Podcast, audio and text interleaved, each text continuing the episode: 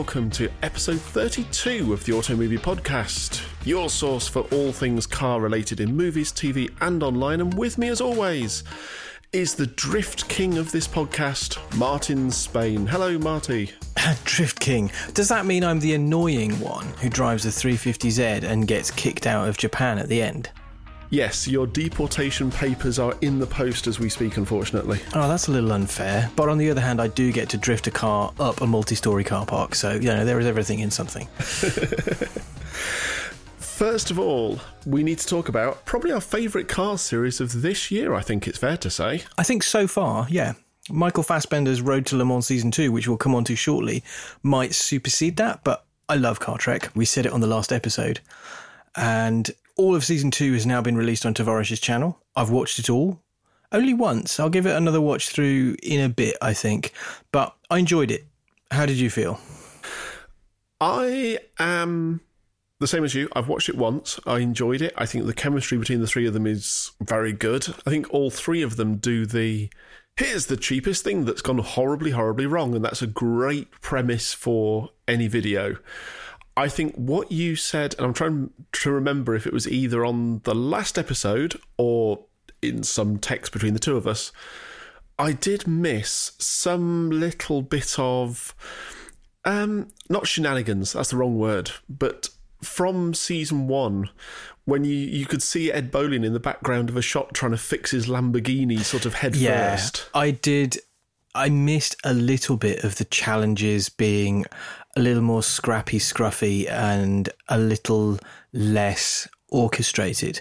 Season mm. one was, by their own admission, a little bit run and gun, making up as they go along. But they all played to their strengths. So they had a wrenching session in Tavarish's shop, which means, you know, all the kits there, they've got lifts, they can cock about to their heart's content in an environment they control. The, this series didn't have anything quite as delightfully silly as that. There was there were bits that were silly but without the delight. Mm. So mm. there's a there's an episode which involves a small doll toy which no, that sounds terrible. Wait. no, it was it a was baby. Like a, oh no, that sounds worse. There's a, a, baby bit, simulator. Yeah, a baby simulator section that I think was a teeny bit ill advised. Um, but I felt this got better as it went on. I thought mm. it ended pretty strongly.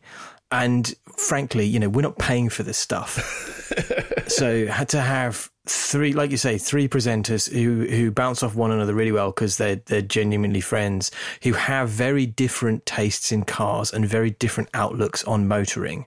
Mm. That's one of the secrets of Top Gear, the classic lineup is that they are so very different in what they like about cars. And there are many things they disagree about and very few that they do agree about. Mm. And I think these three, Tyler Hoover, Ed Bolian, and Freddy Hernandez, have really got that down and they have their own tastes. And the, the cars they show up in very much reflect those tastes. But more excitingly, perhaps, they have filmed a Christmas special. They've just finished completing it. So I can imagine that they're going to take lessons learned on season two and fold that into the Christmas special. So I'm looking forward to seeing how that is. I think I've looked, certainly looked at the view counts for Car Trek 2, and there's plenty that are over the million views mark. So mm. I think it can again be deemed as having been a success. And yep. hopefully they'll be able to do more and maybe mix things up a little bit. Have you seen, and it was in the background of one of Tyler Hoover's videos, any of the details about the cars that are going to be in the Christmas special? I've seen cars in the background of his videos, but I have no idea. And to be honest, I don't really want to know. I, there was a few spoilers about Series 2 that I spotted because I follow them all on Instagram. Mm. Where things do tend to get posted first for whatever reason. It's the safe social network. And uh, I I would quite like to just be totally spoiler free, see this coming out. But if you haven't seen Car Trek Series 1, if you haven't seen Car Trek Series 2, go and watch them. If you have seen them, let us know what you thought about it. Just tweet us at, at AutoMoviePod. I'd be very interested to see what your thoughts were on whether Series 2 is better than Series 1, what you liked and didn't like about it. But uh, definitely worth checking out. And I thoroughly enjoyed having more of that Car Trek content. Speaking of great content, the Motor Film Award nominations have now been released, and with it has been a fantastic show reel of the nominations. Yeah, it's a massive supercut, which goes to show the breadth of films that are in for a shout at the awards ceremony, and it's quite long. I think it's like seven minutes long or something like Oh, that. yeah. It's it's a it's a commitment to sit down and just watch clips of stuff, but then you get to see how much and how different they all are. There's there's some very personal stuff mixed in with you know the kind of slightly more gratuitous car based stuff. There's gigantic Hollywood represented in there, quite amongst smaller, more personal stuff. The kind of um, high gloss, brilliantly produced, but still on YouTube stuff that I come to expect from outlets like Carfection. Um, there's a real mix. It's really worth watching the trailer. We're going to link that in the show notes. But uh, the Motor Film Awards are going ahead for 2020. It's on, what did you say, November the 20th, did you say? I think so, yes. November the 20th. It's invite only. We're not invited because all we do is comment on other people's shit. We don't make our own. So we don't get to go along. But I am very interested to see who wins. The uh, Porsche endurance movie that they dropped on us out of nowhere in the summer uh, has been nominated for an award. And I have to admit, I think that would probably be favourite because it tells such a compelling story. And, you know, it's got big Porsche budget behind it. But there's loads of other stuff. I remember last time when these awards came around, it highlighted loads of car related or car adjacent short films that I should try and see. And I think this year's much of the same. So please go to motorfilmawards.com slash 2020 and have a look at the, the, uh, the show reel and have a look at the nominations and see how many of those you've seen. And one, the other one that caught my eye on the list was under Best Journalism Film, was the Carfection Audi RS6 film, which was an interesting choice of Henry Catchpole's work this year, but um, I think very, very well deserved, as, as is Le Mans 66 brackets Ford versus Ferrari. And speaking of big budget Hollywood films, as I mistimed that shift and uh, things crunch horribly, Danger to manifold, Chris. Danger to manifold.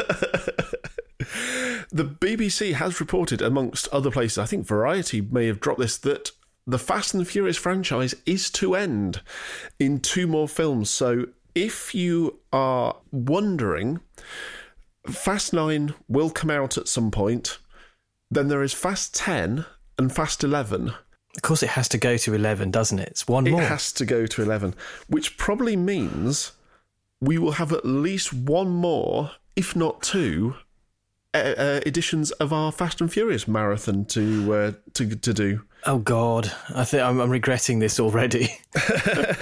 I do wonder: Does this mean that the Hobbs and Shaw sub-franchise spin-off is is a one and done? Are they not going to do any more of those? Does this include the Hobbs and Shaw spin-off? Because I recently rewatched that with my wife, and it's absolutely stupid fun, and I'm I'm quite hopeful that they'd make another one. I don't think it did it especially big business compared to the main franchise, uh, but I would totally watch another one of those. It's unbelievably stupid. Even for Fast and Furious, it's unbelievably stupid, but it's incredible fun for it. And I, I kind of miss movies that are incredible fun. I did. I think I said to you it was the Frasier of uh, the Fast and the Furious franchise. Perhaps I think that might be over egging the pudding. I don't know what the phrase is, but that's that's possibly putting it on a pedestal it can't actually reach. I, I was just looking, and this is quite obscure, but the longest running film franchises and where it actually sits. There are a lot of film franchises that don't go past 10 films. For example, I mean, The Muppets has only just reached 12, and Star Trek is at 13. Of the list I've got here, can you guess what the long what the longest running franchise is in terms of number of films? Bond. Uh, maybe. If Bond isn't on that list, then that list is a poor list because it's got to be Bond. What are they on? Twenty five now? They're on 27. 27. Okay. Is that including like the dodgy ones like Never Say Never Again? Yes. Right. Okay. So they're on 27. However, there is one franchise that has run to more films. This is including like direct to video stuff. Is it going to be a horror franchise or something? It's not horror, although the, some of the horror ones have run along. Right. Okay. Go on. I, I have no idea. Tell me. There, there are 31 carry on films. Good lord. Okay, I, I wouldn't have thought of that as a franchise or, a, or a series. They're all rubbish. Well, they are all rubbish, but there have also been 32 Godzilla films. Okay, but they're not all in the same universe. Well, no. and that's where you know what a shared universe, cinematic universe, call it what you will. Um, I don't think Bond qualifies for that either because um, the the the latest films aside, they've all just kind of existed on their own with very little continuity. But yes, I. Am I sad it's ending? No, I think they're running out of ideas. I think they maybe should have ended earlier than they have. They've continued to go increasingly bigger and bolder and sillier, and I think there is actually a limit to what what they can conjure on screen in terms of vehicular mayhem. Just having seen the trailer for Fast Nine puts you know Yeah. cars with rockets and magnet planes and all that stuff. Where do, they've got two more films to go further, so it's space. But I mean, it's it's. I think it's quite telling that it will be two more Justin Lin films before he calls it a day, and I think that he will probably take it as far as he can. Does that leave the door open for something more in the future? Absolutely. they're gonna do something. They will do a spin-off or they'll carry on with Hobbs and Shaw. They're not going to let this one lie because it's a proven money spinner and studios are nothing if not lazy. That's true. That's true. But yes, two more Fast and Furious movies coming of undoubtedly increased silliness and possibly variable quality. Uh, we will report as we find them. Uh, chances of us seeing any of them before 2025 are pretty slim. Um, but yes, we may well get to see Fast Nine. Uh, interestingly, there was a discussion, oh, was it last week, about a rumor that MGM had shopped the new Bond movie around to the streaming services for some absolutely gigantic fee, like $600 million. And the longer that cinemas are closed, the less likely it is that all of them will open again. And the longer they are closed and studios have these massive budget blockbusters on their books, I do wonder whether some of them, like Fast Nine, possibly like the next Bond movie, are going to come to streaming first and then to cinemas as well.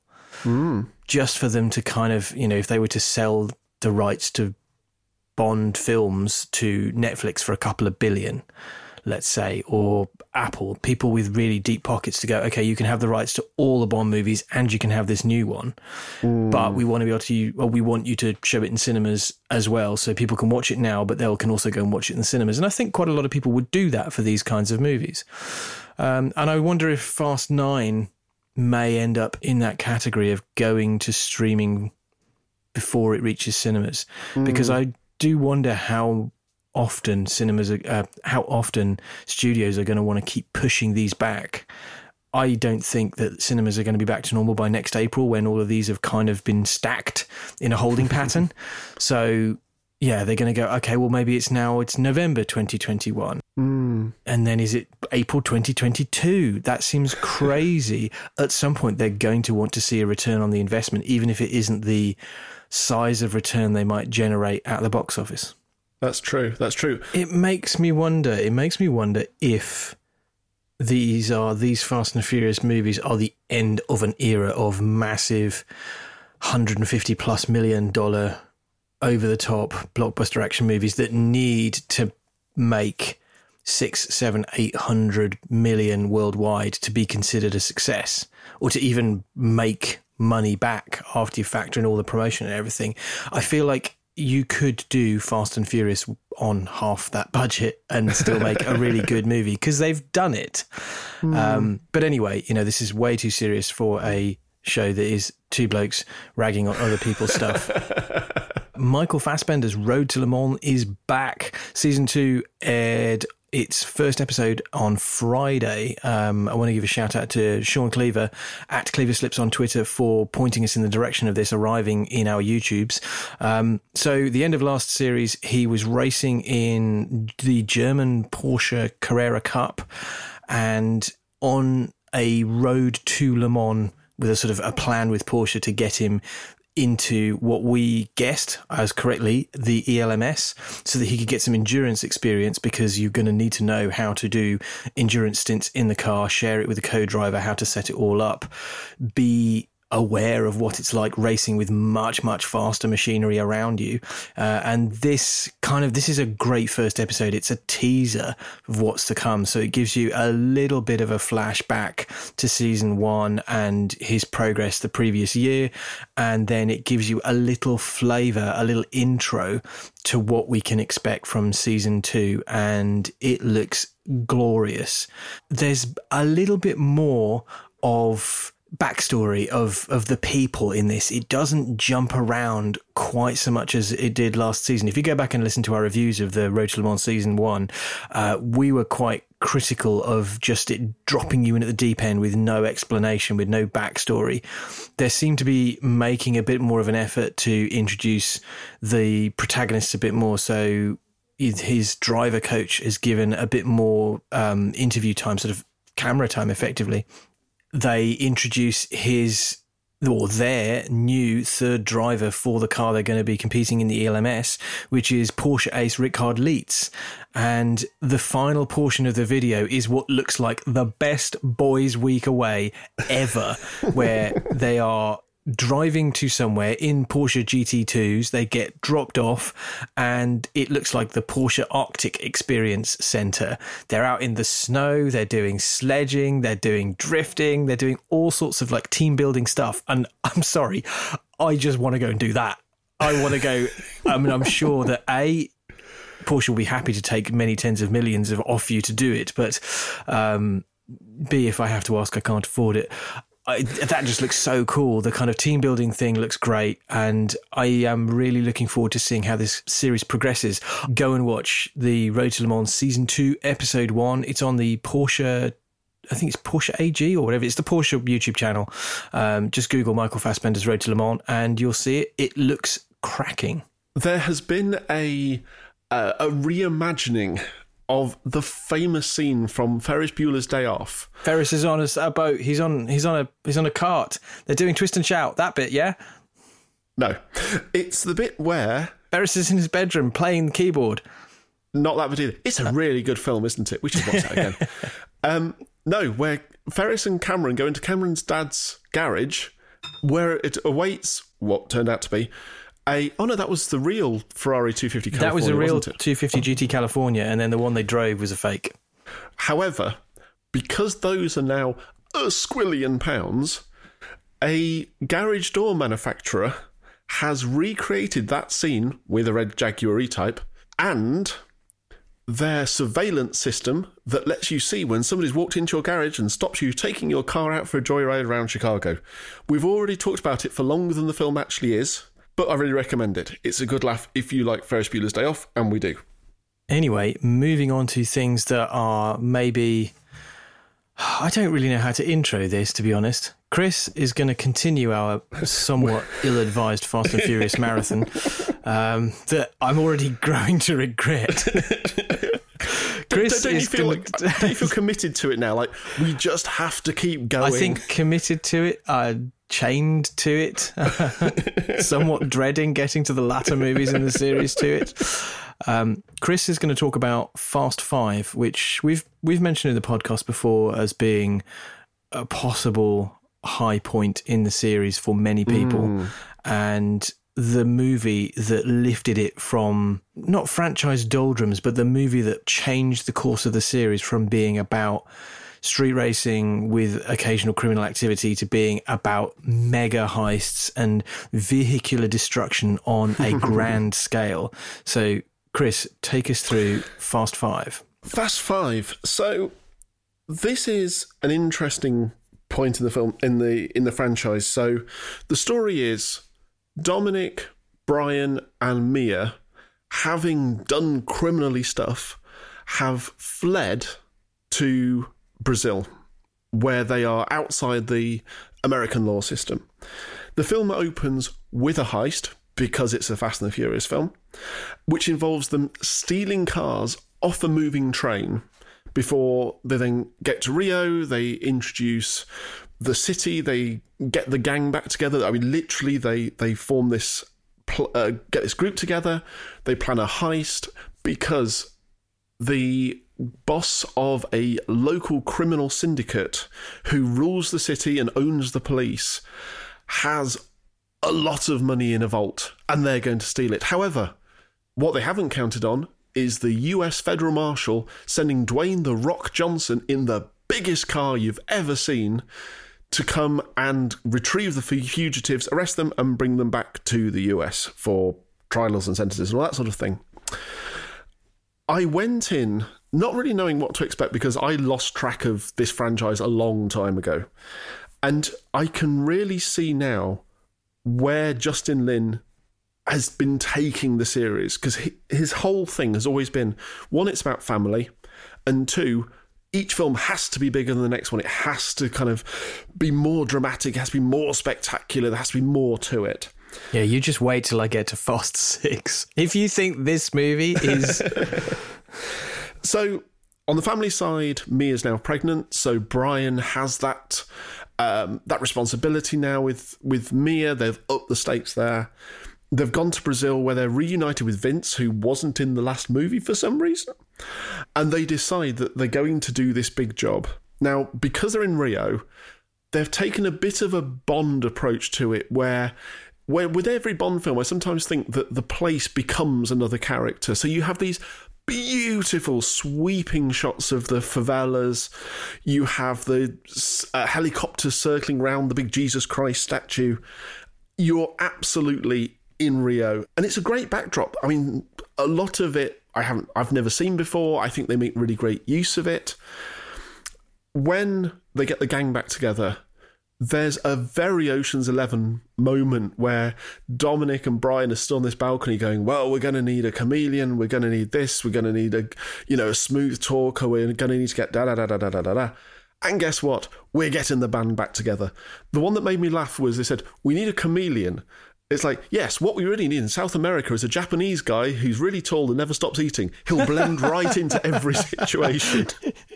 What he means is we need someone who is so cool, who sits there being unbelievably cool and tossing off Yoda like bon mots yes. that no one will ever consider that he is part of a criminal gang looking to steal money. They'll just go, damn, that guy's cool. very true. Very true. One thing that I thought was was interesting was reading a bit about this film, I think there's one big conflict at the heart of it, which isn't story driven so much as it's a production issue, which I thought I thought was kind of interesting that Tokyo Drift basically wouldn't have happened without the Vin Diesel cameo at the end, because when they tested it, as we said in the previous episode, people went, Where's Vin Diesel? We need Vin Diesel. So they got Vin Diesel in, he got the Chronicles of Riddick rights or whatever it was and they've now brought him in as a producer on the film. So he got Paul Walker back in. So he got you know those two together. So that really cemented the the Fast and Furious franchise. And for this one, he's brought in The Rock to play Officer Hobbs, who's come to to retrieve them. The perpetually sweaty The Rock. Johnson, we should say, because every single scene that he's in, he's just glistening with sweat for some reason. And I think this has caused a bit of a problem that they haven't really thought about in advance because Vin Diesel's always been kind of the hard guy at the center of the Fast and the Furious, and he's the one who's always had the authority. He's always the one that everyone's deferred to. And right from the start of this film, Vin Diesel is the guy who can walk into a crowd of, you know, six burly guys with guns, deck all of them, and drive off a train in a car.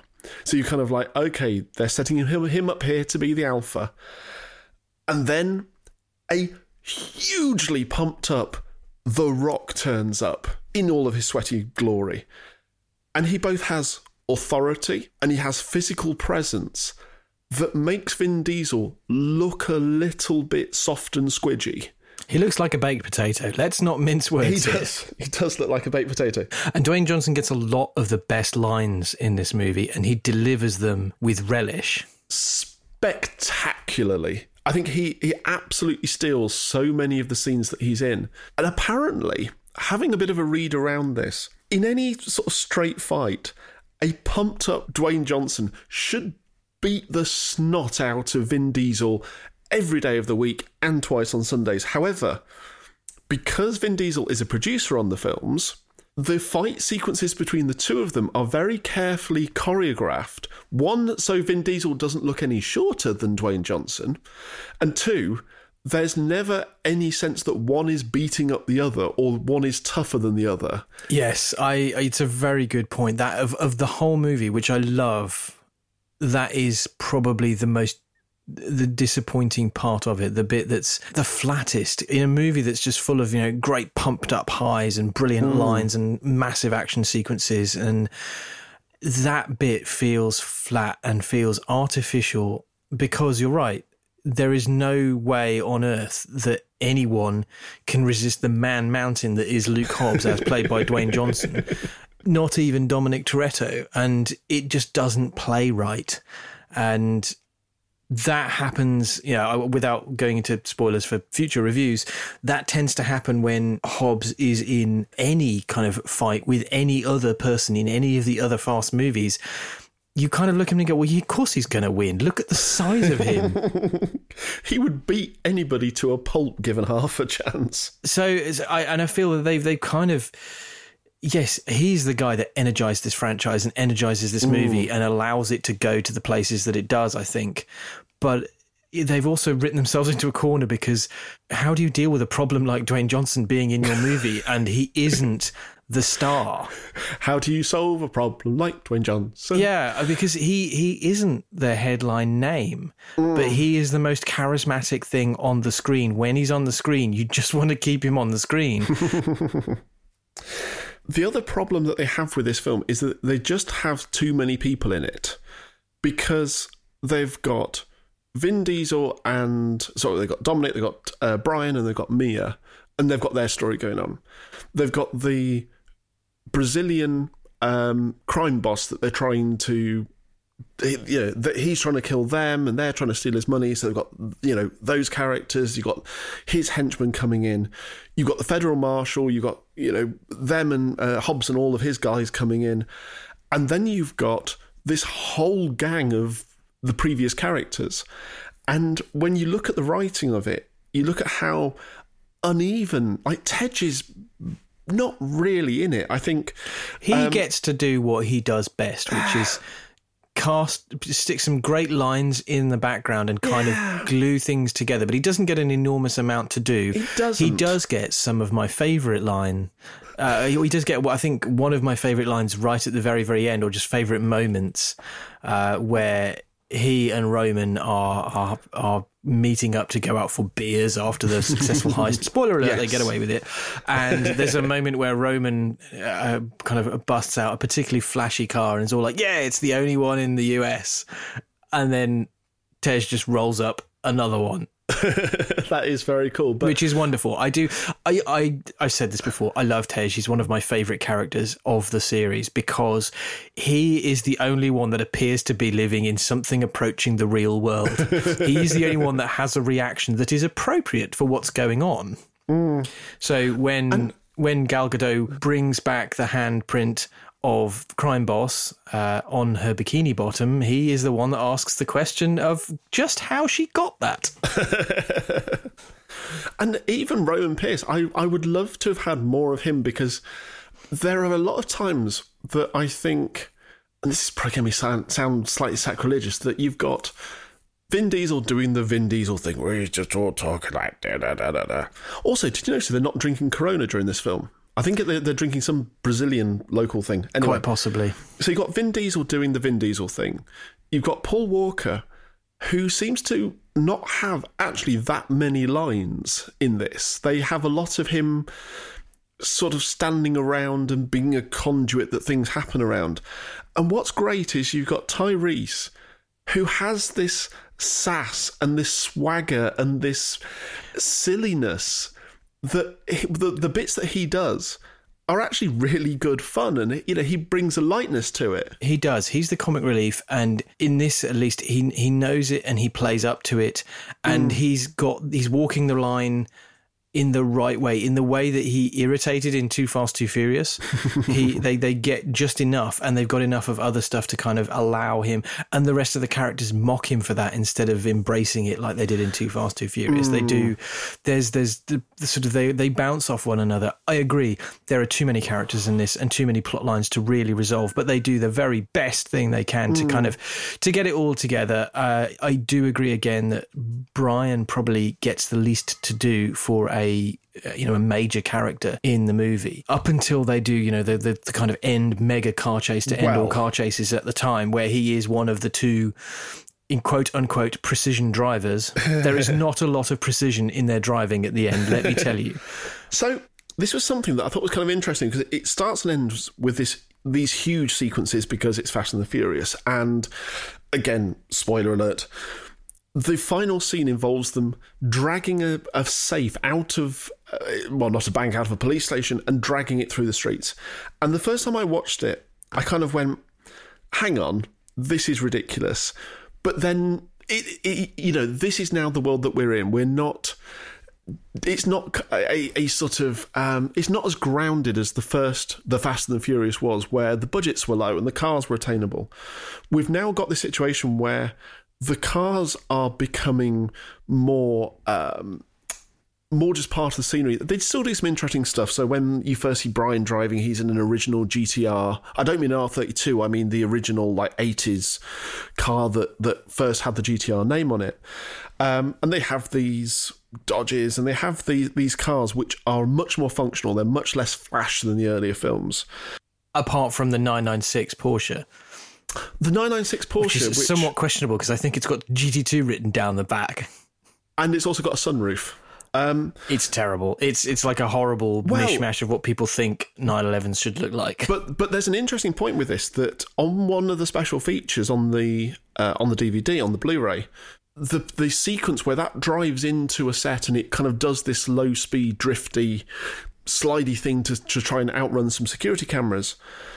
There's a conversation with Justin Lin and with Paul Walker, where Paul Walker's going, look, this is a fast street car. It's got loads of traction. It's got sticky tyres.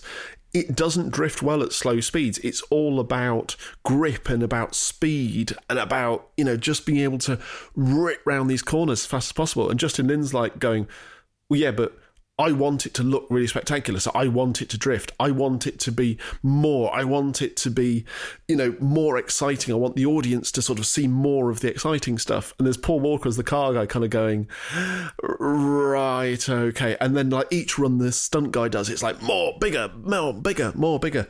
And the the end sequence, I was I was I was left a bit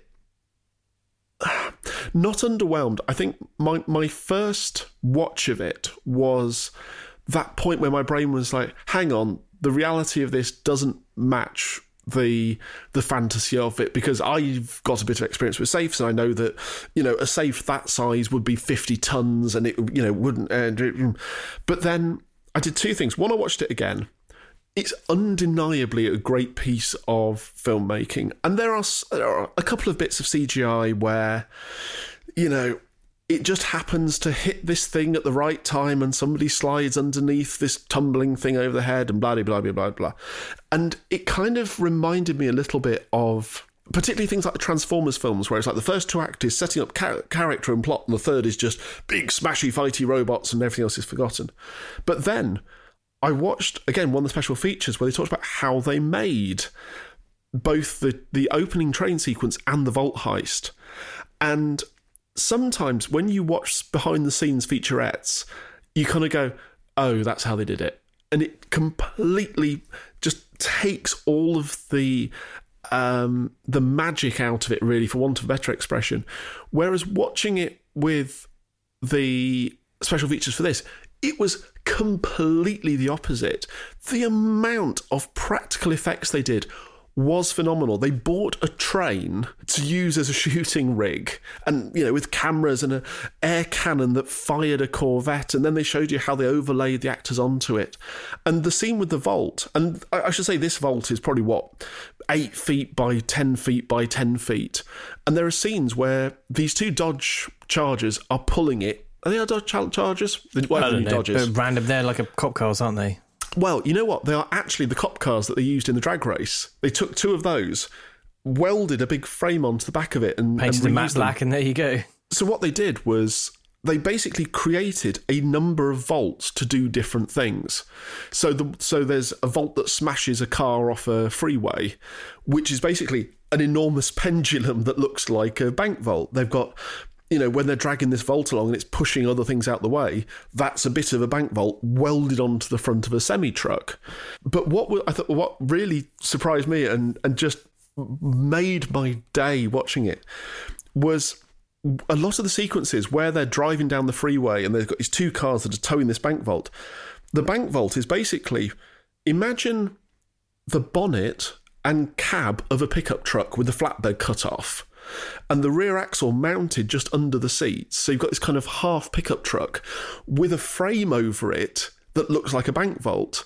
So basically, these two cars are driving along. This bank vault is driving along behind them, and then they've added the cables in post. Right. Yeah, I like that. And you know they have they have a very lightweight one that they can actually tow down the street that weighs you know thirty pounds or something, and they've got one that can tumble end over end, and it just it brought home to me that yes, the Fast and the Furious franchise is becoming fantastical in a sense. It's becoming almost a superhero franchise in a sense. But they're still doing that thing where it's like, how can we make it bigger? How can we do more? But how can we actually do it? And surprisingly, rather than spoiling it, it actually t- took me from being a bit down on it and a bit like, oh, this is just all silly CGI, and it's just somebody, you know, in a pitch meeting going, okay, what if they're they're towing a bank vault and it takes out a, a bus station and they go around a corner and it whips them, because if you go round a corner towing a bank vault and it's got momentum, you're going wherever the vault is going in real life. But they've gone from that to actually being quite interesting about it and being quite, um, you know, being able to sort of pick it apart almost. And you just appreciate the amount of effort and thought that's gone into the shooting. And then the editing adds a whole extra layer of tension and, you know, the music. And it builds to what I, what I really like is a very dramatic human moment as well. It's not just, you know, smoking the bandit run off into the distance. It is, there's a moment that happens that actually transcends the cars. And I came away being surprised at how much I enjoyed it. I thought as a film, it worked well. I think it had much more of a car theme in it than I expected. And I think as a piece of filmmaking, I think it's, as I said, it's not without its flaws. I think I would have been happier if there'd been less Tej, more Roman. No, you can't say that. Tej. I well, this is this is for me. This is for me. But you know, in the scope of what could have been an awful, overblown, overindulgent film, they've actually pulled something out that has both heart, it has interest, it has character development. You know what they did with uh, Hobbs's character. I'm not surprised. He's he's had his own spin off, and yeah, I I really enjoyed it. It's a great film for the franchise. It's it's fantastic fun. And when we finish talking about Fast Six, we should talk about where these go into our separate personal rankings mm. of the Fast and Furious franchise. But first, let's go through what came next. And if you think that Fast Five was a bit big and silly and stupid, then you have no idea what's in store for you for Fast Six. So, as Chris has said, the franchise kind of had a, an injection of nitrous, if you will, with Fast Five, Very good. which was just this absurd monster of a movie that that kind of made an enormous amount of money and pushed the whole thing in a different direction where the the studio, I think, admittedly said they want to go in the way of sort of more heist movies and and sort of getting away from the core street racing. And Fast Six takes a bits of Fast Four and bits of Fast Five and kind of tries to tie the whole thing up into one big story, uh, with limited success. It has to be said, but it still goes for it. We the the credits give you a, a right at the start of the movie give you sort of précis highlights from all of the previous movies. So you get early days of, of Paul Walker and Vin Diesel in the first movie, a little thinner, um, a little younger, but it's kind of fun seeing seeing them evolve through that in the in the at the start of this movie. The story is, as ever, a complete load of bollocks. Uh, basically, the street racing, carjacking A team that is what they have evolved into are all in retirement, millionaires living in far flung tropical hideaways where they cannot be extradited for the crimes and destruction that they caused in Rio. And so they are brought out of retirement by Luke Hobbs, who brings them the news that one of the homies thought long dead was photographed, and that is Letty. We did drop this very unspoilery spoiler that Letty is not in fact dead, uh, and the the way that the Rock draws them all out of retirement is by waving a photograph of Letty working for a criminal gang under Dom's nose, and Dom's like, and uh, then decides everyone else deciphers that as meaning, let's go and get Letty back. Um, she was presumed killed by a drug lord in Fast Four, which is what all that drama was about. And then she shows up alive, and they all go back to try and persuade her to regain the memory she's lost and join the family again. There is an awful lot of family. If you think Vin Diesel was sort of in Fast Five, there's even more of it in Fast Six. The stuff with Dom and Letty for all that I know fans love these characters and they want to see them happy, it's so tedious in this movie because this movie takes the overblown action of Fast Five and then squares it. So for Fast Six, we're in London. A lot of the action happens in the city centre. There's tube where there's just crazy fights. There's sort of slightly gritty night style Sweeney car chase action going on. We've got a new bad guy in the shape of Luke Evans. Um, I can't even remember his name. He's so unmemorable. It's not. this is not a great franchise for bad guys. I think the guy in in Fast Four, the sort of drug lord guy, was probably the most effective.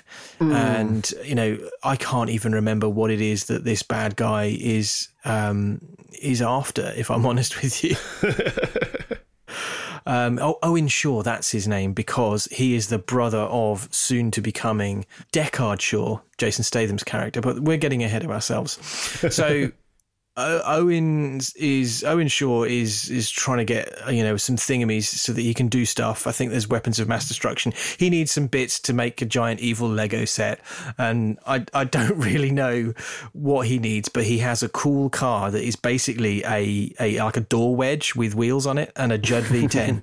Yes, which is described by Brian as a uh, an endurance racing diesel at one point, which is one of the most egregious cock ups in in this franchise. But yes, so they're all in London. They're trying to get Letty, who is working for this gang led by Owen Shaw. The gang is basically like a mirror image of the the family. It's got, you know, there's there's even a moment where Roman goes through all of the mugshots and goes, Well look, he's like you and he's like you and he's like you, Tej. He's basically an African in a in a beanie. That's just you. But they don't do anything because if you've got the size of cast that you have with this and almost everyone's back. Obviously, you've got Dom and Brian, you've got Roman, you've got Han, you've got Tej, you've got um, Giselle, and you add to that Luke Hobbs and his new partner Riley, who's played by Gina Carano, who you just know because she's been cast. There is going to be some mad ass fighting scenes, and there are, and they do not disappoint. She gets into a, a huge sort of fight with Michelle Rodriguez in the. Uh, and and it is proper brutal stuff. It's very very well done, but it goes on for far too long. Anytime there's a fight sequence between Han and Roman and one of the generic faceless bad goons in the the bad guys gang, and it goes on for what feels like twenty minutes, and he is obviously um, like some kind of martial arts Superman, and love them as we do. Han and Roman are rubbish at fighting, and so they just get their asses handed to them for what feels like twenty minutes, and then they agree, well, well, let's never speak of this again. It's interesting with Fast Five, there's actually a noticeable step that the films are getting longer. They are about 20 minutes longer each from Fast Five onwards. Yeah, I think this one might actually be the longest one. It's like two hours and, and 15 or something like that. It's it's quite, it could have been cut down. But yeah, like you say, with, with a cast this big, to give everyone something to do, to give everyone moments. They give no time whatsoever to the bad guys, the motivations, the characters, or anything like that. You know, Owen Shaw is just a guy who wants a thing. We don't know why. We don't really seem to care why. Um, we don't know who any of his team are, and it doesn't really matter because they're all basically cannon fodder to get run over or, or thrown out of planes or buildings and stuff like that. You don't get any of that sense. But what you do get in the movie is pretty good, I think, some pretty good dramatic tension out of the return of Letty because Brian feels incredibly guilty about having been the person that told her to go undercover with the gang that ostensibly killed her in Fast Four. He was the guy that put her there. And so he feels incredibly responsible for the fact that she is um, now working for the enemy and to the point where he actually turns himself in to the U.S. authorities so that he can go and uh, gather some intel on on the gang and and try and find out why Letty's working for them and what happened. Um, and Paul Walker gets some really good dramatic moments between him and Vin Diesel's Dominic Toretto, which land quite well that are actually sort of some proper actually acting going on there. I absolutely love the sort of very shy, slightly sweet courtship that Han and Giselle have where they're always together and they're always saving one another. When they're introduced, they're having um, like noodles in, in Tokyo and then a bunch of presumably Japanese police turn up and they reach for guns from one another's like belts and and sort of stand up like back to back with one another and then reach for more guns. And throughout the movie you know particularly she's saving him or, or doing stuff for him. And there's a brilliant moment where Han is talking to Roman and meanwhile while Giselle's off doing cool stuff and Roman says hang on a minute, you don't want to lease this model, you want to buy. Which is a really nice turn of phrase for a series that can can do that doesn't always do well by its female um, representations and it's played really sweetly and really genuinely um, and I really like that because, like you say, this movie, fast movies are generally not particularly sweet and subtle. it's just a nice note for them to have, a nice mm. character beat. Mia inevitably is is kind of sidelined with kids, and then she gets fridged by getting you know, captured by the bad guys, and it's all a bit bit rubbish, and she doesn't get to do much, unfortunately. And then there are the stunts and the action. And really, this is where the franchise, if you want to look at it this way, either went off the rails or completely abandoned any pretense of reality. There is a scene where the bad guys are driving along in a big truck and the good guys are trying to stop them from driving along in a big truck. And then they use a wire across a little canyon to stop it. And the wire stops the little truck in front. And then a tank explodes out of the big truck and proceeds to then rampage along a French highway because it looks like the highway from the transporter. I don't know if it's actually French. I don't know what it's meant to be. I kind of lost track at that point.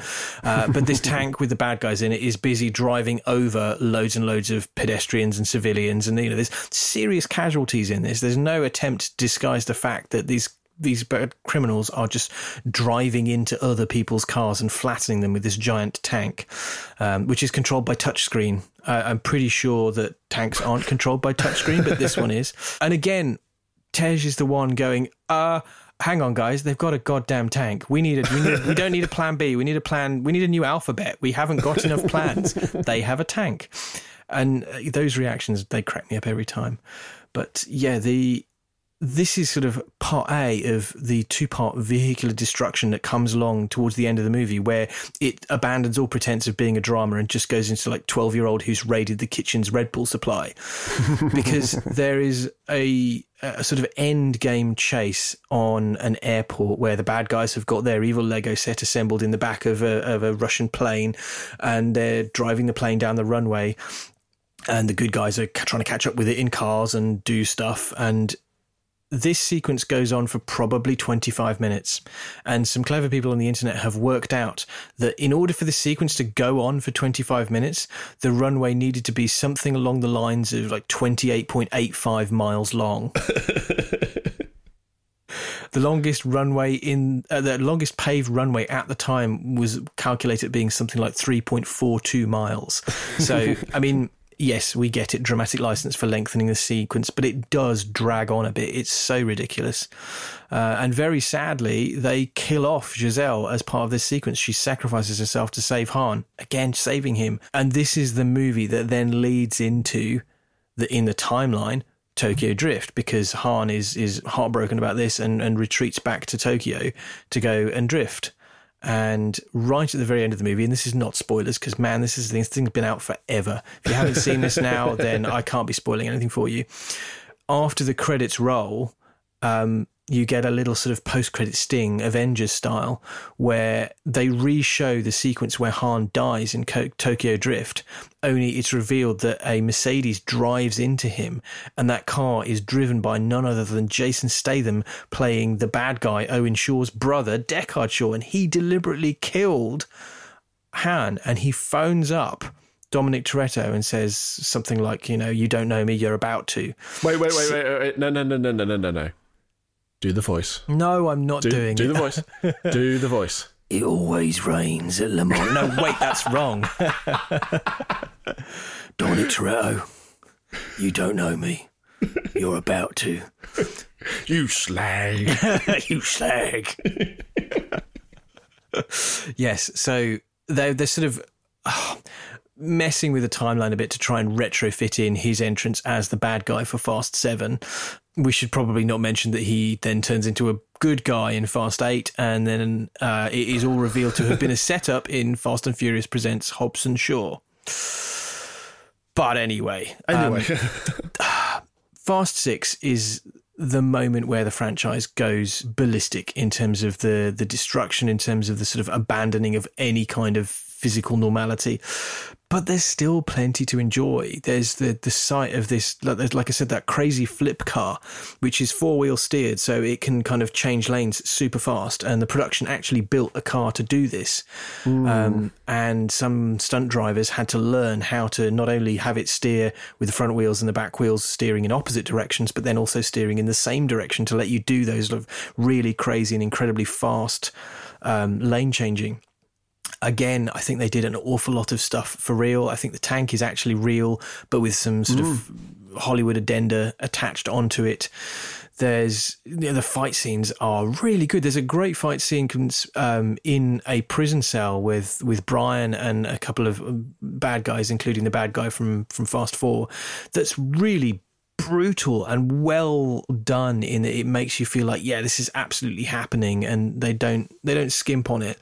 The um the fight between uh, Michelle Rodriguez and Gina Carano is great but it goes to goes on too long mm. um, for for my money. But there's there's great stuff in there. The stunts are still stunning because they're done for real the vehicle stuff, like I said, it's it's less important. Yes, Dom does pick up inevitably some kind of Dodge Challenger or Charger. I forget which. I've kind of forgotten what the what the cars are. There are what I think are some really nice black BMW E60 M5s in an early car chase through London, and I'm amazed they found enough of them that were able to run and not just shit themselves because of rod bearings.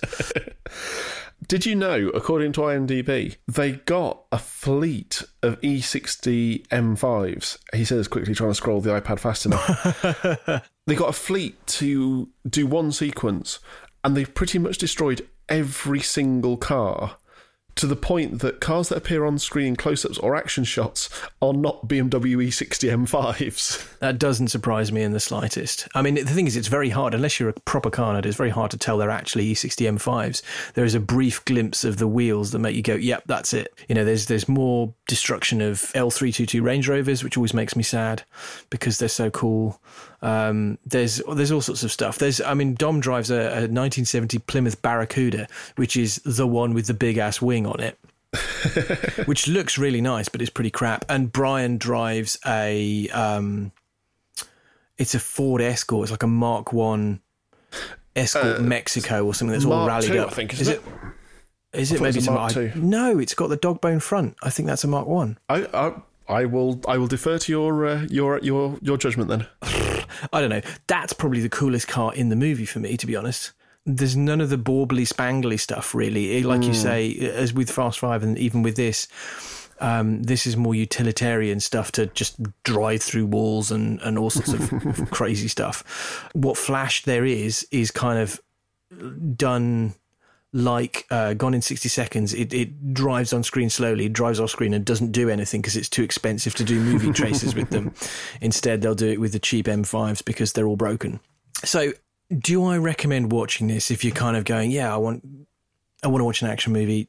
Of the latter fasts, Fast Five aside, of the latter Fast and Furious movies, this is still fun. And if you have any kind of investment in the Fast and Furious family, um, if if you like these characters and you want to see them progress and do things and, and kind of move on, this is quite fun. There's some good drama in it. There's some really interesting uh, kind of attempts to move them on, which then get tragically undermined when they kill Giselle, which pisses me off. I have a feeling that they can't bring her back. There are very few people in the franchise that haven't survived death, but I don't think they can bring her back because Gal Gadot's possibly too big a star to bring into the franchise now. Yeah, isn't she Wonder Woman now? She is, and she's a very good Wonder Woman.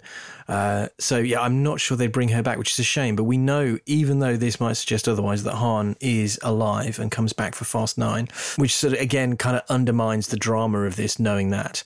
But it's it's entertaining and it's still connected enough to the earlier films to make you want to watch it without twisting itself in knots. I'd say yes. And in terms of my personal ranking, I still think it's Tokyo Drift, The Fast the Furious, the first one. Then I might go Fast Five. No, am I going to? No, actually, I'm not. I'm going to go Tokyo Drift, Fast Five, first Fast and Furious, then Fast Six, and then Fast Four, and right at the very bottom, Too Fast, Too Furious. I think I would agree with that. I, I think Fast Five has really surprised me. Is it a better film than Tokyo Drift? Possibly. I think personally, I would put Tokyo Drift at the top. I mean, I know we've talked about that Tokyo Drift is kind of the marmite of the franchise, but Very much so. And I think that if you are a car person, Tokyo Drift stays at the top. If you are an action movie person, Fast Five is always the one that's at the top. We've talked hmm. about the, I think Empire did a ranking of the Fast movies and, and other people have done it. I think Vulture have done one as well. And it's very easy to see that if it's been written by a car guy or not or a girl for that matter. And so, yes, I think it does divide people. Fast Five is, on the face of it, a much better movie in every possible respect than Tokyo Drift. But we love Tokyo Drift for very specific petrol head reasons that elevate it above Fast Five's noise Yeah. and flash and sweaty muscles. agreed.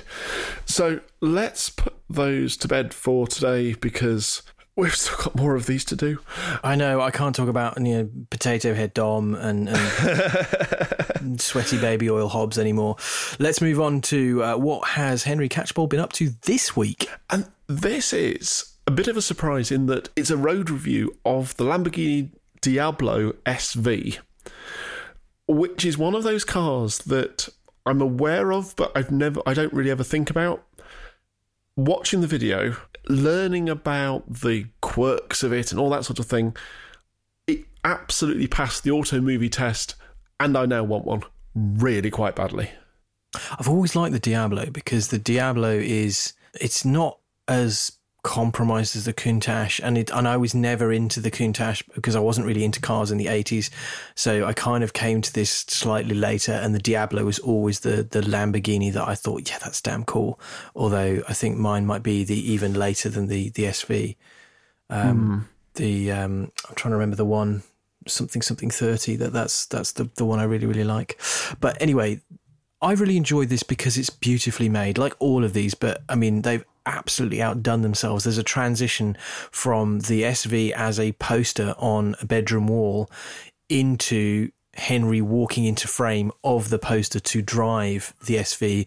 That is one of the best things I've seen. I mean, you, you can kind of tell what's going to happen, but it's done so beautifully and it's it's putting creativity where you we have no real right to expect it. yes. In a in a YouTube review of a car that you can't buy unless you're extremely rich, you're never going to get to drive. You're probably never going to get to see one.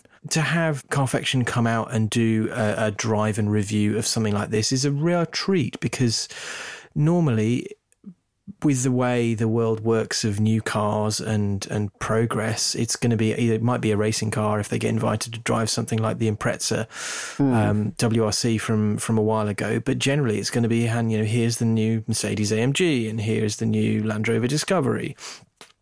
This is just something apart from that, and it's all the better for it and you get the sense that this was a poster car for Henry. So this is, I mean, everything they do is of an extremely high quality, but I think this is one of the standout pieces, and I wouldn't be surprised to see this being what they put forward for the 2021 Motor Film Awards, mm. assuming they don't top it with something. You know, this this feels quite personal in a way that maybe some car reviews don't. Uh, so I, I cannot recommend this highly enough. And we yeah. say that about an awful lot of uh, um, Catchpole's work for, for Carfection, but this this is uh, just such a lovely change of pace. It is, and like you say, the thing that struck me was that it's just, you know, what it actually reminds me of is the um, Danny MacAskill video was it Imaginate where he's riding a kid's toy set? Yes, I know what you mean. It it has that childhood feel of dream realized. Mm. Uh, and I put and I would put and I know this is totally off topic for a podcast about cars. I would put Imaginate up as one of the most inventive biking films there has ever been. Absolutely. It is it I mean it's the thing for me that I would imagine justified whatever it is that Red Bull pay him. because yes, some of the videos he did prior to that were were great, but Imaginate is the thing where they went, "We'll give you budget and we'll trust you," and he paid them back in spades. Definitely, and and everything he's done since then has been on top, you know, taking that kind of theory forward. And this is what I would love to see more from Carfection. Either way, if you haven't seen this this lovely little slice of nostalgia, please go and watch it. Um, mm. Right, we've been yammering on for ages, so we need to whip through our YouTube videos. So, what have you been watching? So, my video pick for this week is from Misha Charoudin's channel, a channel that we both both like and both enjoy. And this is also an 80s car in, in that it's a Mark II Ford Fiesta that has been stripped and carboned and lightened to the point that it's now a thousand kilos wet and it has 330 horsepower. And if you don't like Mark II Escorts, it's worth watching just for Misha's stream of consciousness, almost pace note instructions, which, if you've never seen it before, the idea of driving the Nürburgring while somebody is constantly telling you where to point, where to go, where the thing, must just be mind boggling. My channel is Johnny Car Pervert Smith has kind of has recently got back into his YouTube game. I think we've mentioned it before, but he's now rebranded as the puntastically brilliant The Late Brake Show, which, as a name, I think is genius, but also his content is really good. It's really varied. It's really quite quirky. It's not what you're going to see anywhere else. And it is absolutely him through and through with his enthusiasm. If you like car content, especially if you like more than just drives of the new, the latest, blah, blah, blah, blah, blah, blah. Go and check it out. I'm going to check that out. I did watch some of his stuff when he went, kind of pushed his car pervert moniker uh, and did a few videos there, but I didn't keep watching. So maybe I should go back and check the late mm, brake show. Um, I'm going to go with something I think maybe a few of you might see have seen. Uh, Formula One recently visited the Nurburgring for one of the rounds of its somewhat condensed European-based 2020 World Championship. And in doing so, of course, all the Formula One teams take the opportunity to have their drivers drive the Nordschleife as opposed to the somewhat sanitized Grand Prix circuit that they end up racing on. And I know Mercedes did a video with George Russell in an AMG GTR, and Renault did a video with Daniel Ricciardo and who's his teammate? Yeah, Esteban Ocon in a Megane, uh, which was funny for how slippy the track was and how much it worried Daniel. And Alfa Romeo got on the, the bandwagon by sending Kimi Raikkonen and his teammate Antonio Giovinazzi around in an Alfa Romeo Giulia Quadrifoglio. Uh, I think that's what they were around in, wasn't it? Yep. This is hilarious because this is about the most animated I think I've ever seen Kimi outside of uh, the car when you know when someone's crashed into him or, or driven. you know, he is he's on top Kimi form. Having watched that Daniel Ricciardo video where they drive around a very soggy, slippy Nürburgring and they have a number of moments which clearly scare him enough that he's like, oh, I'm not going to do anything. You know, these are Formula One drivers with reflexes and skills to match, but he's clearly scared himself enough that he's not going to do anything too too aggressive. Kimi drives around deliberately provoking the car, wobbling it because his passenger um, Antonio Giovinazzi is clearly not a very good passenger. Kimi has one arm just kind of idly resting on the door. He's he's he's on a Sunday drive, but it's a quick Sunday drive. It's very clear that underneath his kind of calm taking the Mickey exterior, he knows the circuit and he knows the circuit quite well, well enough to feel confident pushing the car where you can push it and Ooh. and to dick around a bit and it's joyous to see the side of him that you never get to see during F1 broadcasts because he's been around forever. He's been asked the same questions a million times and he just doesn't really engage and doesn't appear to be willing to to just be himself in the paddock in the way that he mm. is in mm. this movie in this this video. And it's it's brilliant to see. And it's even more fun when they swap seats after a lap uh, and Giovinazzi has a go and he doesn't know the the circuit as well. And and he's far more nervous and Kimi's just kind of idly sitting there chatting away being being Kimi it's it's clear that they get on really really well. It's clear that Kimi's having a great time in what could otherwise have been quite a dull promotional chore so definitely worth a watch if you're a, if you're a Formula One or a Kimi fan or a Nurburgring fan. One of the more interesting lap videos I've seen. It's also quite funny having seen the reaction of people who drive and race at the Nurburgring on the Nordschleife, and all these Grand Prix drivers turn up and go, "Oh my god, isn't it slippy?" And all the locals are like, "Yes." Yeah, that's what it's always like. No, your channel, uh, sir. My channel uh, is one I discovered it literally, I think, just before we came on air. To be honest with you, but I, I watched a few a few clips from it and went, "Oh, this is going to be a good one." This is Mighty Car Mods, which is an Australian-based channel, um, and I don't uh, I haven't chosen this just because one of the presenters is called Marty. Uh, one of the other presenters is called Moog, which isn't even a name. Uh, but they are a, a pretty big channel, if I'm honest. But they, they sell themselves as the number one DIY automotive show, teaching you how to modify and performance, uh, modify the performance and look of your own car. Loads of tutorials, road trip adventures all over the world. Um, it's another one of these sort of automotive project channels, but they've got some really interesting cars they're working on. You know, they've done a Mark Seven Golf, they've done a, a, a two door WRX STI, the sort of classic Evo Nine, but there's a Nissan GTI-R, which is a sort of somewhat Ooh. forgotten Nissan performance car, fatally flawed in its own way, but still very interesting. Isn't that the Pulsar? Yes.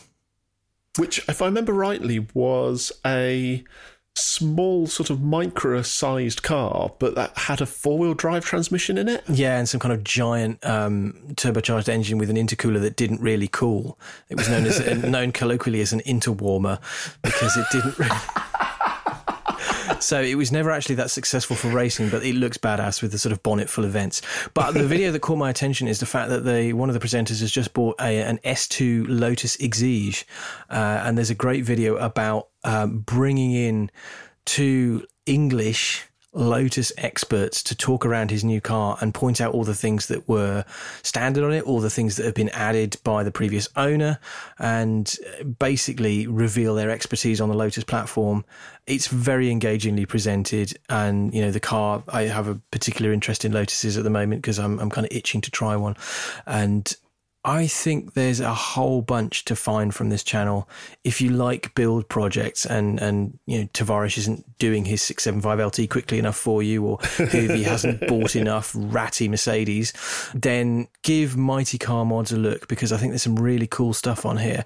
It reminds me a lot of what was it, Speed Academy, but mm. they've got the kind of views that Speed Academy Speed Academy could only dream of, which is a shame because I think Speed Academy is a brilliant channel that deserves a zero on the end of all of their video views, but they're just not getting it for whatever reason. It's not landing, uh, and these guys are like an Australian Speed Academy. So, yeah. uh, you know, I can't really give a better recommendation than that because I love Speed Academy. So, Mighty Car Mods, check it out. And with that, I think we have come to the end of this third part of our Fast and Furious marathon. Uh, if you've enjoyed what you've heard, then please go and give us a good review on iTunes or wherever you get your podcasts. It helps an enormous amount. Shed the, uh, shed the word, spread the word on Twitter. Don't shed, shed the, word. word. No, spread the word on Twitter. Let us know if you've enjoyed an episode or if you disagree and you think that you know Fast Five is a complete pile of cack and everyone should be going for Too Fast, Too Furious at the top of their lists. you know, you're insane and you're wrong, but know, we'll, we'll give you the time of day. So until next time, this is us telling you to drink Corona and live your life a quarter mile at a time. until next time, everybody.